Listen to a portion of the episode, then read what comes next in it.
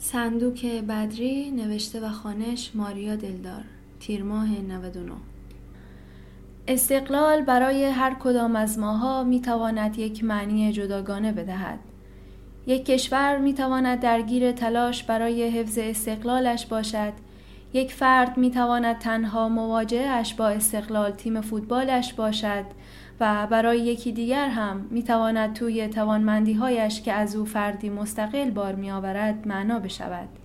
اما یک استقلالی هم وجود دارد که توی کله دختری ده ساله است و مادام فکرش را با خود اینجا و آنجا می برد. آن هم زمانی است که با دیدن صندوق توی خانه دوستش برای استقلال نداشته‌اش به سوگ می نشیند. هوا توی خونه‌ای بود که پنج برادر و چهار تا خواهر داشت. خیلی چیزها بینشان مشترک بود، مثلا صندوقی که لباسهایشان را تویش می نهادند یا ظرف غذایی که جلوی رویشان بود. پسیندا که طبق وظیفه‌اش باید به گودر علف می داد و دو پیپ آب از برکه شمالی می آورد و با پیشکی که بدریه درست کردنش را یادش داده بود فدا را جارو می زد و بعد از آن می توانست سری به خانه بدریه بزند و از دیدن صندوق که حالا یک سمبل استقلال به حساب می آمد لذت ببرد. دیوبوهای بدریه نابینا بودند و بدریه تنها بچه خانه بود. به خاطر همین هم بدریه تصمیم‌های مهم توی خانه را می‌گرفت و یکی از تصمیماتش واگذاری یک صندوق به خودش بود. وقتی به خانه‌شان می‌رفتم، اول مرا به سر صندوق می‌برد. تمام محتویات تویش سه تا جومه بود با یک عطر چهار سانتیمتری که میگفت خالوش از بحرین آورده و دو تا مکنا که انگار هرچی گل توی دنیا باشد رویش را نقاشی کشیدن و چقدر که ترکیب مرغوله های بدریه روی پیشانی و حاشیه های صورتش با گل های مکنا جور در می آمد. می گفتم خوش به حال بدریه، صندوق خودش دارد و مستقل است. استقلال توی آن روزها چیزی نبود که چسبیده به زندگی هر آدمی باشد. هیچ کس جز دی و بواها طعمش را نچشیده بودند. مثلا دی خودم دو سه تایی کامپوت و چند تایی بسکویت خارجی داشت که توی صندوق برای روز مبادا نهاده بود، برای وقتایی که مهمانی چیزی بیاید. ناگفته نماند هیچ وقت کسی نگاهی به عددهای روی قوطی که تاریخ تولید و انقضا بود نمی انداخت و اصلاً مورد توجه نبود و ماهیتش درک نشده بود. برای همین خیلی پیش می آمد که بعد از مدتها در قوطی باز بشود و آن وقت مزه عجیبی پیدا کند و مادرم آنها را وره کند توی سطل پلاستیکی جلوی مالهایش. کلید این صندوق توی گردن مادر چیزی فراتر از آویزان کردن یک شی بود. مادر با این کلید خیلی باشکوه‌تر به نظر می رسید. این کلید در واقع معنی استقلال، اقتدار و هر چیزی از این قبیل را می رساند.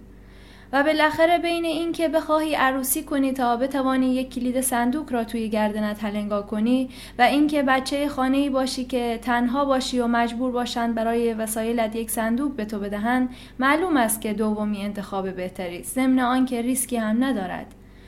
بدریه برای من تنها کسی بود که این استقلال را داشت. به خاطر همین هم یک الگوی خاصی به حساب می آمد که تا آنجا که می شد و می توانستم دلم می خواست کارها و رفتارها، حتی شکل فنرپاک کردنش را هم درست عین او انجام بدهم. انگار که هر اندازه آدم‌ها مستقل‌تر باشند، اثری که روی دیگران می‌نهند هم خیلی بیشتر است و اثری که بدریه روی من داشت هیچ کدام از آدم‌های اطرافم نداشتند. من توی ذهنم از بدریه سوالاتی داشتم که هیچ وقت رویم نشد که بپرسمشان و شاید هم میترسیدم که بدریه نگاهش عوض بشود و با چیزی شبیه ترحم همراه بشود. یکی از چیزهایی که دلم میخواست بفهمم این بود که توی چنین زندگی و شرایطی خودش را چگونه میبیند. یکی از چیزهای دیگری هم که ذهنم را درگیر کرده بود این بود که وقتی یک تخم مرغ جوش داده تنهایی توی دست میگیرد و میخورد چطور حسی دارد. ما به خاطر تعداد زیادمان هیچ وقت تخم مرغ‌ها را جوش داده نمی‌خوردیم که سهم هر کس یک تخم مرغ بگیرد. مادرم چند تا تخم مرغ تپه‌ای درست می‌کرد و همه‌مان از آن می‌خوردیم. از دیگر داشته‌های بدریه این بود که می‌توانست ساعت‌ها با دخترها مشغول بازی بیگ بشود. می‌توانست توی ده دست دخترها را بگیرد و شعرهای محلی بخوانند و بخندند، اما همه جز بدریه پیش می‌آمد که از دست بوا و کاکاها که همان حکم بوا را داشتند کتک بخورند. من بیش از بقیه دخترها از داشته‌های بدریه حرف می‌زدم و نشان می‌دادم چقدر دلم می‌خواست جای بدریه باشم، اما حلیمه همیشه خدا می‌گفت هوا، تو دیوبوهای کور بدریه را هم ببین. بدریه انگار دیوبواش را پیش خودش گد کرده. سختی‌های او توی زندگی کم از سختی‌های ما نیست. حرف حلیمه را می فهمیدم و قبول داشتم یک چیزهایی اگر خیلی برای دیدنشان پافشاری کنیم هی بزرگ و بزرگتر می شوند و آن وقت چیزهای دیگری به چشمان نمی آید، همان چیزهایی که گاهی می توانند ناجی و آرام کننده باشند.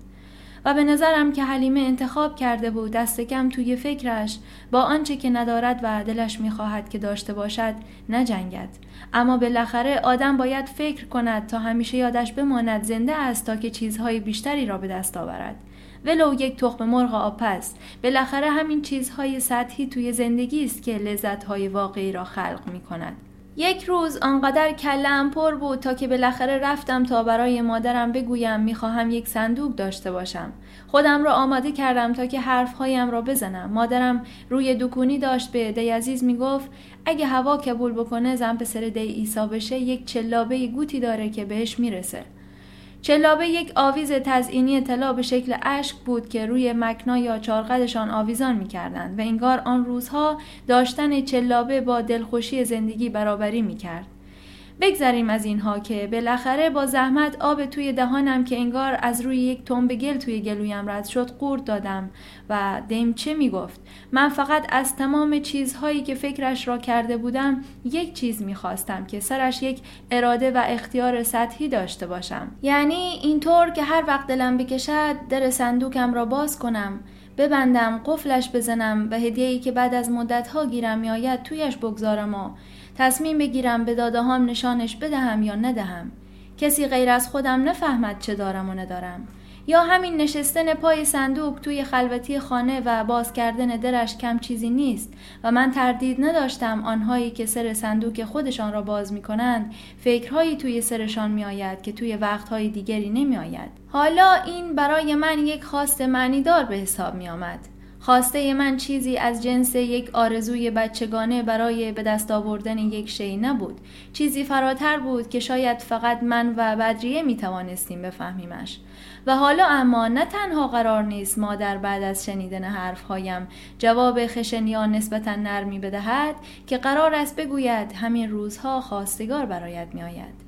خدا میداند چقدر میتوانست چنین پیش آمدی دردناک باشد و خدا میدانست فقط توی فکر دیوبوها چه خبر است که اینطور با شعف خبر رفتن به خانه بخت را به آدم میدهند، آن هم وقتی بچه‌شان بعد از چند شبانه روز فکرش را جمع کرده و آمده تا بگوید چرا نمیشود یک جایی از زندگیش احساس کند چیزی دارد که مال خودش است، برای خودش است و تحت اراده خودش.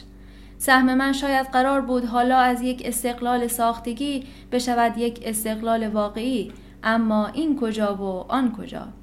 نزدیک مادر نشدم و سلانه سلانه عقب رفتم. رفتم پشت پنجره بدریه زدم، پنجره چوبی که توی خانه ها سه چهار تا بود و قسمت پایین خانه ها کار می نهادن. بدریه همان لحظه در پنجره را باز کرد، انگار صدای تپ تپ قلبم را از خانه تا اینجا شنیده بود. گفت چه شده؟ بیا داخل، بیا. گفتم بدریه قرار است پسر بویگوب جمعه با خالو و بواش به خواستگاریم بیاین. دیم انگار بازی با بیگ دخترش یادش رفته که اینطور با کیف و خوشحالی داشت سیده عزیز میگفت اگر زنش بشوم چلابه گیرم میآید. بدریه دختر عاقلی بود، یعنی دست کم برای من همیشه چنین بود، به خاطر همین هم سرش را دومن انداخت و کمی ساکت ماند و بالاخره گفت چه بگویم هوا، برای آدم‌هایی توی این ده که همشان را روی هم بگذاری صد تا نمی‌شوند، فقط دو راه وجود دارد که آدم چرخ زندگیش را طبق میلش بچرخاند، یا باید دیوبواش آدم‌های دارمی باشند و بچه‌هاشان کم باشند، یا که باید نصیبت یک ازدواجی باشد که آدمش آدم فهمیده‌ای باشد. ته دلم یک طوری شد وقتی بدریه صراحتاً چنین حرفی می‌زد، درد به توان می‌رسید. گرچه حرف غریب و دور از منطق و بعیدی نبود، اما بدریه هم یک آب پاک روی دستم ریخته بود که من با دختر خانه ماندن شاید هیچ وقت به دل بخواهم نرسم.